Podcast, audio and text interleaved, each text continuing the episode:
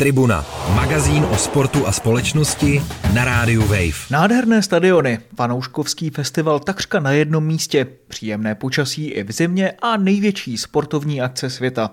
To je vyčištěný obrázek mistrovství světa v Kataru, na kterém jakoby nebylo nic, co by se někomu nemuselo líbit. Jenže odvrácenou stranou je přehnané utrácení za stadiony, které na miniaturní rozloze nemají žádné opodstatnění. Přesunutý čas konání z tradičního termínu, kdyby se hrát nedalo, a tak následky vyčerpávající sezóny odnesou hráči. A to ani nemluvíme o zákonech proti LGBT, otřesným až otrockým pracovním podmínkám pro imigrantské dělníky, kterých v zemi umřeli tisíce, nedemokratickém režimu anebo o korupci, kvůli které země šampionát získala. Ze seznamu faktorů, proč by někdo rozhodně světový šampionát pořádat neměl, by Katar snadno sestavil bingo. Přesto se mistrovství světa už v neděli rozehraje duelem domácí reprezentace proti Ekvádoru. Co všechno je na šampionátu v Kataru problematické, jestli by dávalo smysl mistrovství bojkotovat a jak vůbec ve světle toho všeho vnímat samotný fotbal na tomto turnaji probereme v dnešní tribuně s morálním inkvizitorem Vojtou Jírovcem. Ahoj. Je to tak, ahoj, díky. A lidskoprávním pozorovatelem, ovšem zatím jenom takhle od nás v tribuně Martinem Vajtem z eSport.cz. Tribuna, téma. téma. Martine, tak na úvod eh, já se zeptám, eh, jak vlastně Katar k tomu pořadatelství šampionátu dospěl, proč se FIFA, což je ta hlavní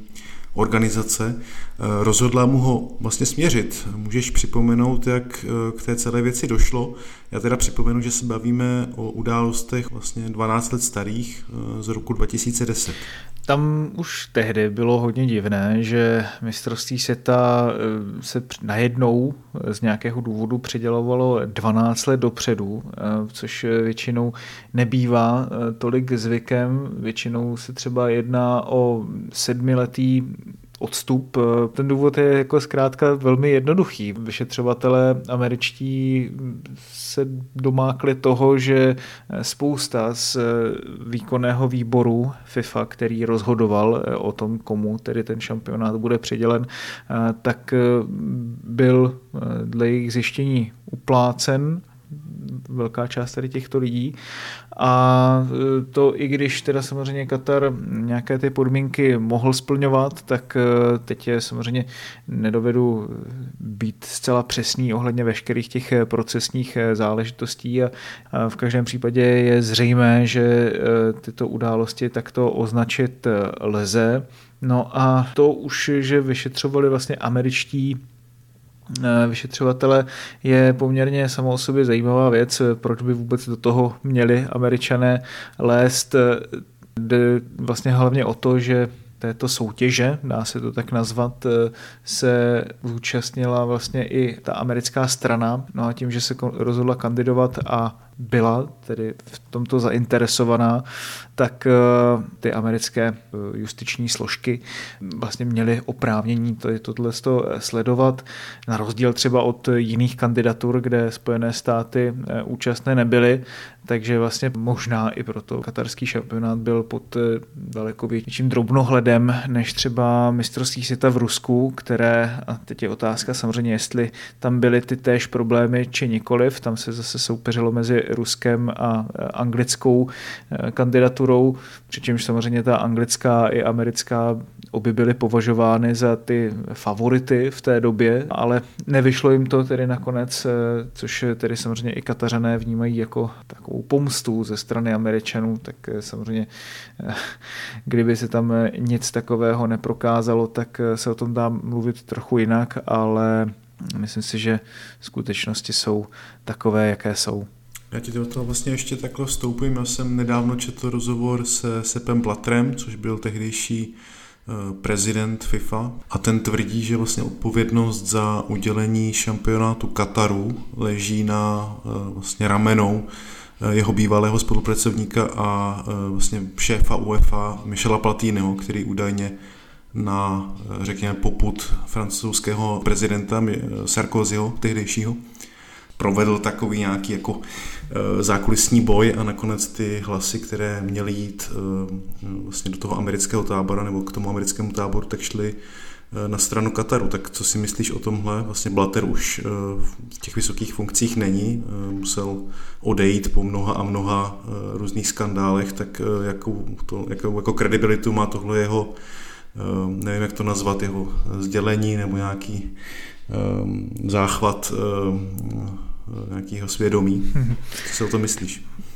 No, já jsem ještě neviděl ten eh, velmi diskutovaný dokument eh, o FIFA, který teď vyšel na Netflixu, který je na spoustu z těch záležitostí, o kterých jsem právě mluvil, tak eh, asi háže ještě jasnější světlo a v tomto ohledu tedy bych nerad říkal něco, co není pravda, ale z toho alespoň, že ono se to táhne už léta a člověk si tak nějak filtruje informace, na něco zapomene a něco mu utkví v paměti, ale vím, že vlastně za všechny ty roky tak se Blatter se nikdy nestavil do role někoho, kdo by byl největším zastáncem šampionátu v Kataru a i vlastně hlasy z jeho okolí mluví o tom též. Ostatně on byl vlastně jedním z těch mála, kteří vyloženě, jakoby, tuším snad ani obžalováni nebyli, jestli se nemýlim, ale problém je v tom, že se Blatter prostě skonstruoval celý ten systém FIFA, na kterém tato organizace stála, že neexistovaly nějaké brzdy, respektive protiváhy tomu, když eh,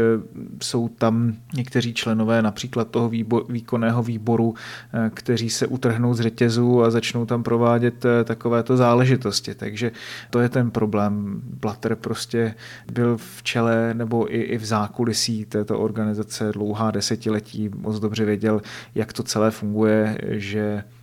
to všechno je o penězích, o kontaktech, o vlivech a i kdyby ten Katar vlastně neměl být vyloženě jeho zodpovědnost, tak vlastně je to jenom špička ledovce, který on v tomto ohledu vybudoval. Proč ale FIFA, ať už teda pod jeho vedením ještě, anebo pod vedením eh, Gianniho Infantina, eh, nesebrala šampionát Kataru i navzdory té korupci, o které se tak mluví, a jakou reakci vlastně to pořádání a to vlastně setrvání v té pořadatelské funkci eh, vyvolalo u, eh, u lidí, u diváků, u fanoušků, u nějakých odborníků, vlastně vůbec nějaké fotbalové veřejnosti, podle tebe? to pořadatelství v Kataru bylo bráno až už jako taková karikatura toho, kam prostě může chamtivost dojít. Jo? Když eh, už ani neudělíte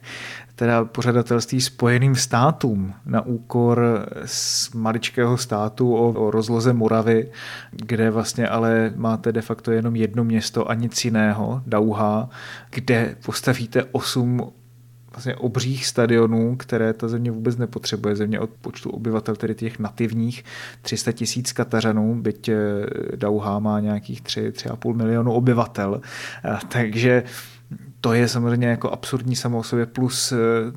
problém toho, že se celé to mistrovství světa muselo eh, překládat z léta na zimu, což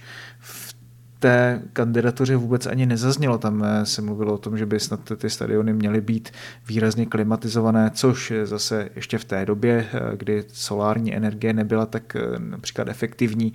tak vzbuzovalo velké environmentální otázky ohledně plítvání. To plítvání tam je tak jako tak těmi prostředky, byť katarští pořadatele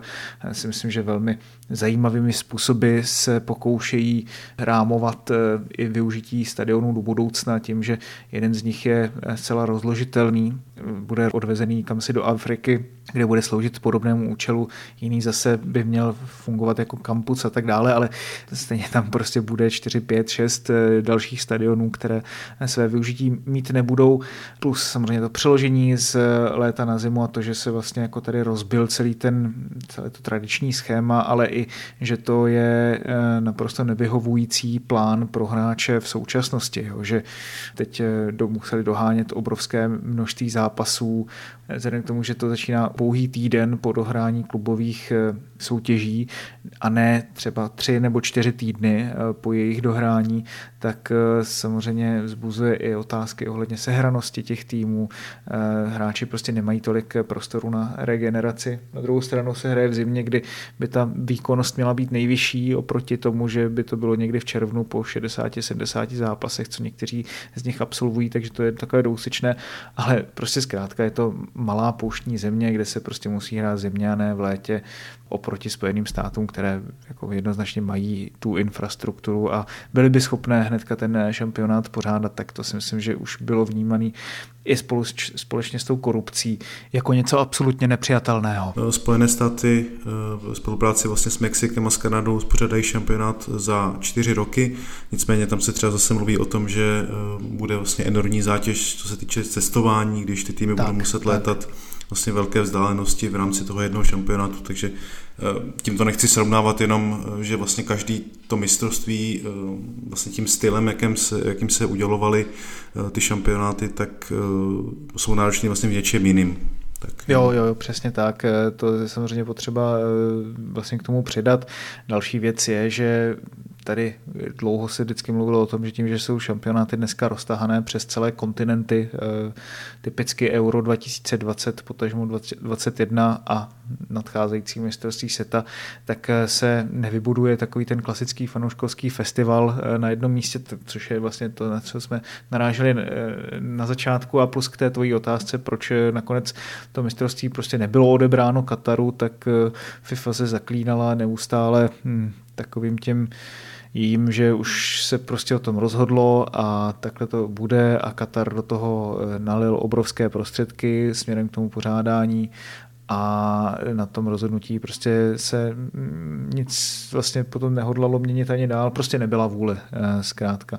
A myslím si, že spousta výroků současného šéfa eh, Gianniho Infantina hodně svědčí o naprosté odtržení od reality funkcionářů FIFA na druhou stranu vlastně v kontextu velkých sportovních akcí, nejen fotbalových, eh, v posledních letech, tak můžeme si říct, že eh, mistrovství se pořádalo eh, před čtyřmi lety v Rusku. Letos jsme viděli olympijské hry v Číně, což jsou jako schodně země, které si jako nemají možná co, nebo nemají si co vyčítat podle indexu třeba Human Rights Watch, tak vlastně Katar je na tom líp než Rusko Katar je na tom možná ještě, ještě lépe v tomhle hodnocení. Tak myslíš si, že je nějakým způsobem uh, svět na Katar uh, jakoby přísnější než, než na tyhle dvě země? Já si myslím, že ano, e, trochu jo, protože vlastně v tom v rámci toho sportswashingu, o kterém se tady bavíme v pomalu v každém druhém díle, tak eh, si myslím, že se natolik znormalizovalo to pořádání různých eh, sportovních akcí v Rusku a v Číně a prostě jsme se smířili s tím, že jsou to velké země, ačkoliv jejich přístup například k těm lidským právům je velmi diskutabilní, tak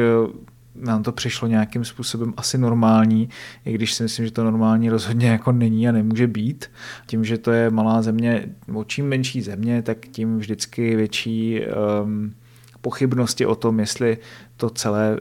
bude schopná zvládnout. Katar v tomto rozhodně není výjimkou tehdy. Ono je to těžké si to už dnes představit, vzhledem k tomu, že máš mistrovství světa v atletice, v cyklistice, obojí v Kataru, eh, že máš další velké akce, že máš Paris Saint-Germain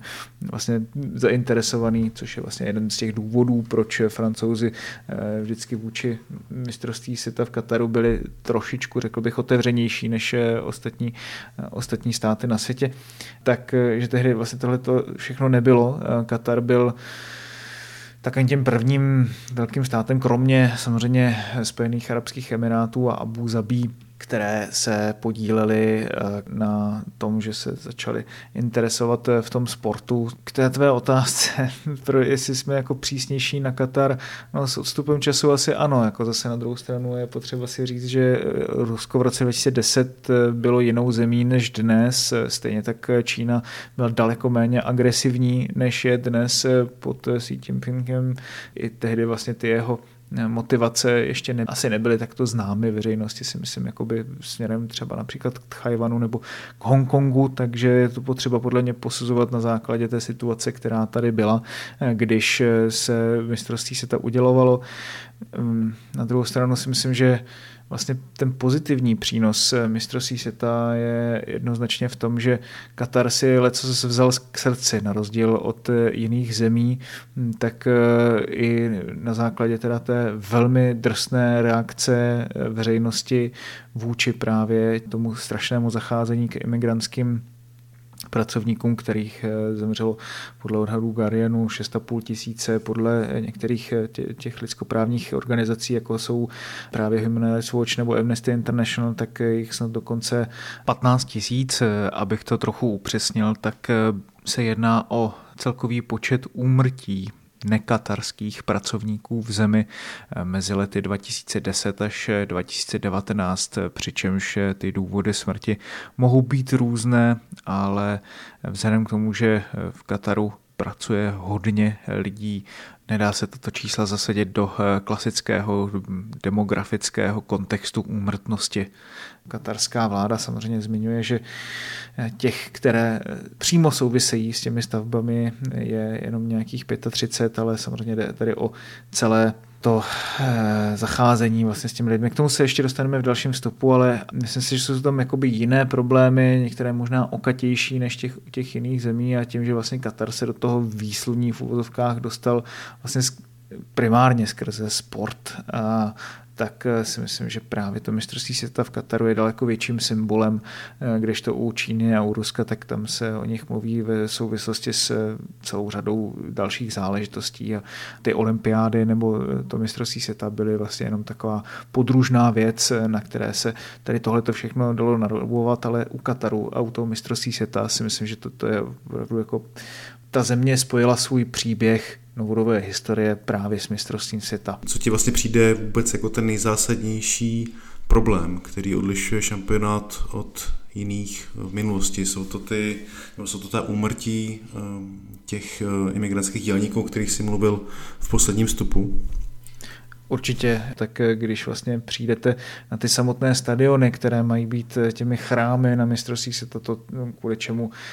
vy máte i šampionát rádi, že, že se těšíte na ta místa, nebo že, že třeba se můžete pochlubit, eh, dejme tomu tou architekturou, tak eh, nemůžete vidět na tu radost skrz to, že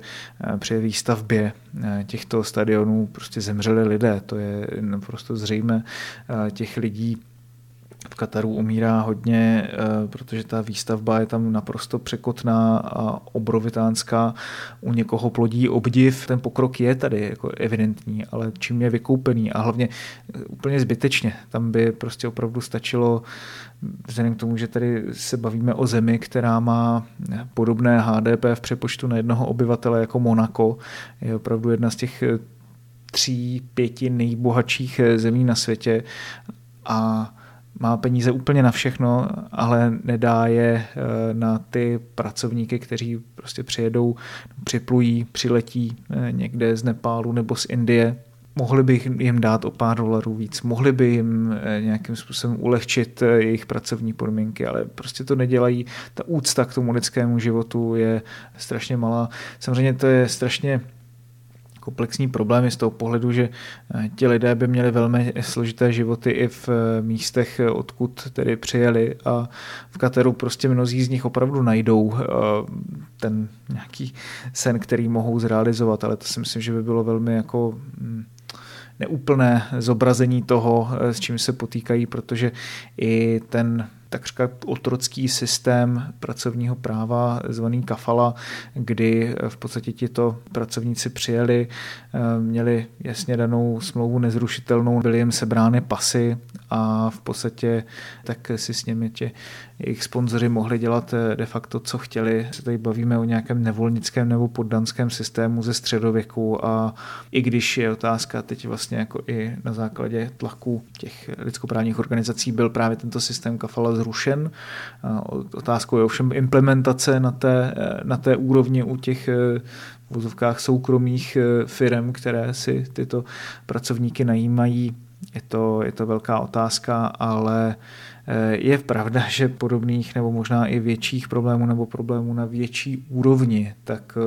eh, ty ostatní státy, které pořádaly v posledních letech to mistrovství, měly taky spoustu.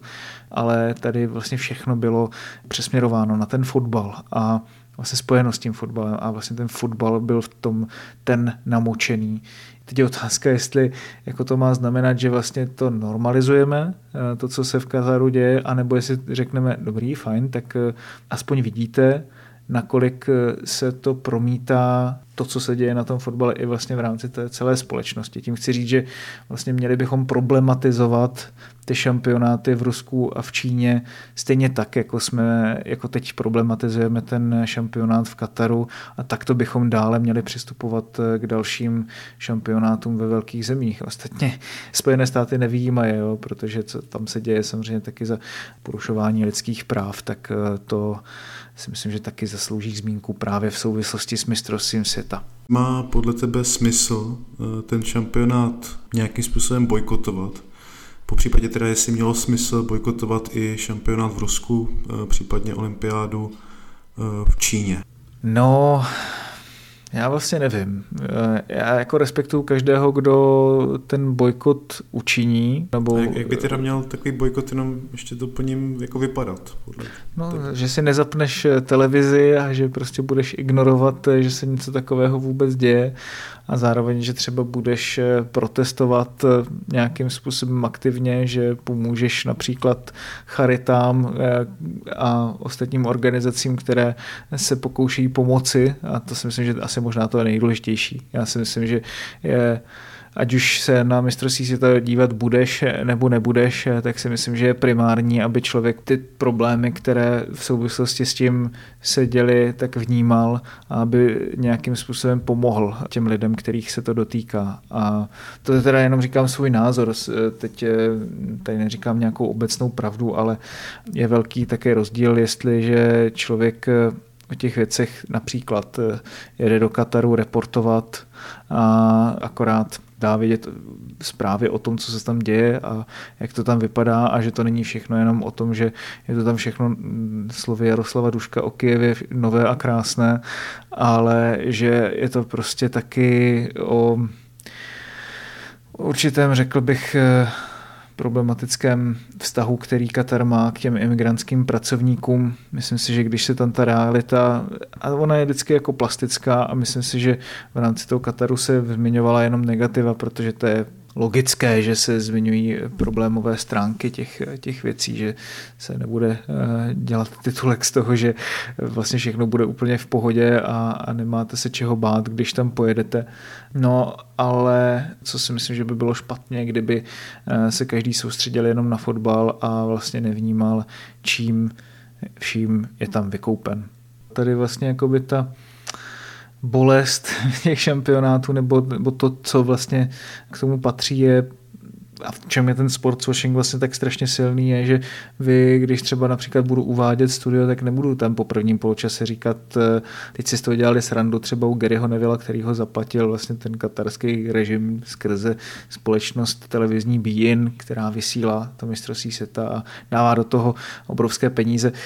Neřekne po prvním poločase, že no, tak eh, tady, řekněme, Harry Maguire vytvořil obrovskou individuální chybu a Anglie prohrává 0-1 jedna, ale důležitější je, že tady v Kataru eh, umírají tisíce lidí v důsledku špatného zacházení. Zkrátka, když se budeme bavit o fotbale, tak eh, to se primárně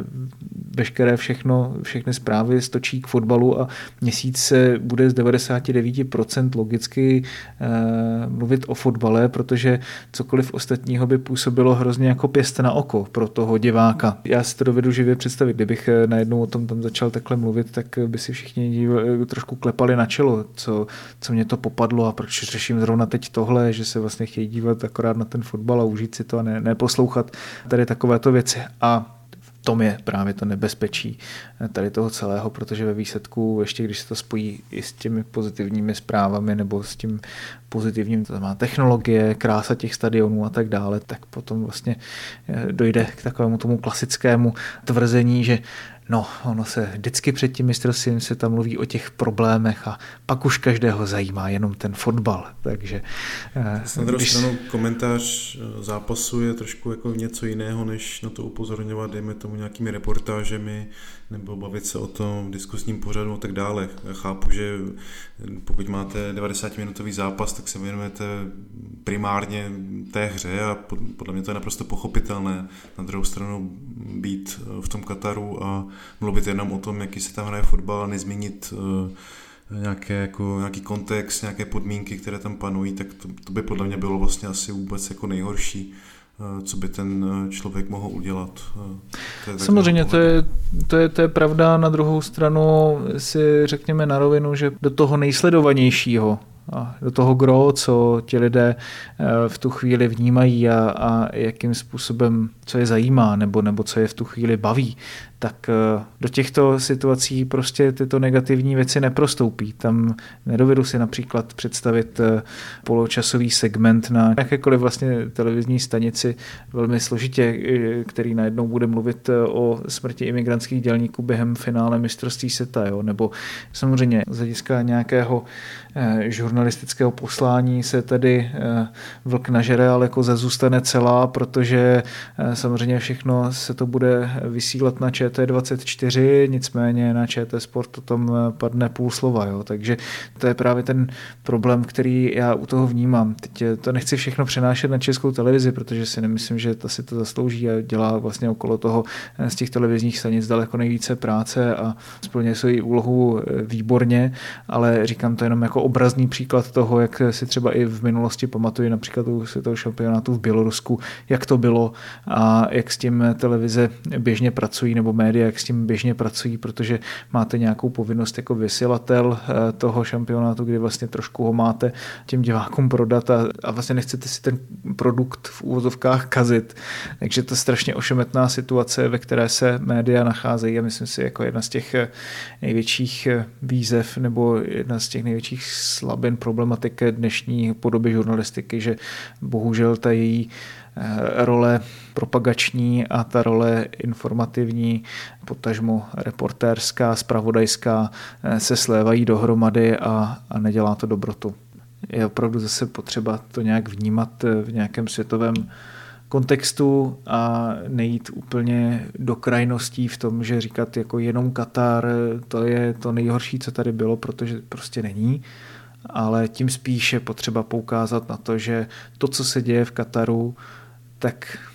je skoro až normální, vzhledem k tomu, co se prostě dělo v těch posledních letech, komu se předělovala ta pořadatelství, ale normální by být nemělo. Tak na tuhle notu dnešní uh, tribunu zakončíme. Já moc děkuji Martinovi za jeho uh,